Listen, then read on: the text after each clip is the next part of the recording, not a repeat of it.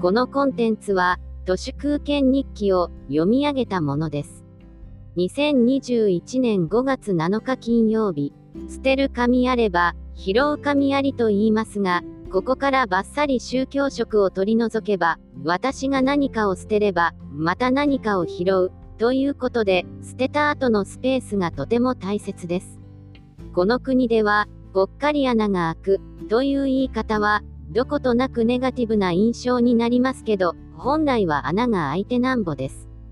常に忙殺されているありさまは、朱子学カルトであることに近く、ぼったくり男爵のカモになるだけ。そういった状況から抜け出すためには、時には乱暴に捨ててみる必要があります。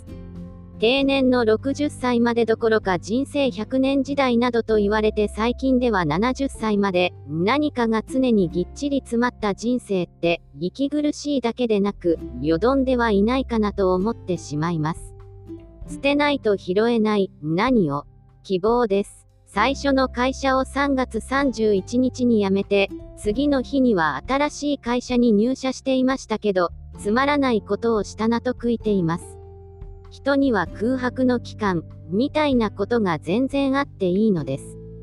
どこかに潜伏して、遁生して、窒居して、再び何かが満ちるのを待つ、そういう得体の知れない人が、もっとたくさんいないと、政財感覚マスメディアは腐ります。あ、もう腐っていますね。私の親が新型コロナのワクチンを打つって言って、いろいろ調べてみたら、いわゆる早い者勝ち方式の申し込みでした。電話かネットでエントリーせよ、とありますが、65歳以上の高齢者がネットで申し込める設計には、そもそもこの社会がなっていません。iPhone なんて未だに、複雑すぎて私にも無理です。よくこんな複雑な製品を偉そうに売るよなって思います。申し込み開始時間からアクセスしても全然コンプリートできず、諦めて仕事に戻りました。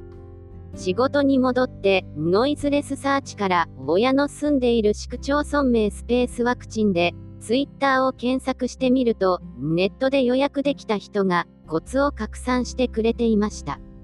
次の画面にうまく遷移できないからって、そこでブラウザを閉じて諦めるのではなく、辛抱強くリロードを押せ、というアドバイスでした。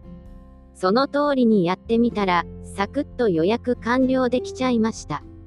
まだほとんどの枠が空いていたので、クソベンダーによるきついボトルネック設計で、ほとんどの市民が予約までたどり着けなかったのだろうと推測します。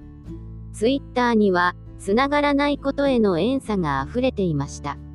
でも私が思ったのは、ワクチン予約を得るために必要な本当に重要な情報は、やっぱりオープンソース上に、誰でもアクセス可能な無料の状態で、ちゃんとあるなぁという確かな実感と、やっぱりうまくいかない時は一度売っちゃった方が、いい結果につながるなということで、捨てないと拾えない、拾える場所はオープンソース。そんなとこです。はい。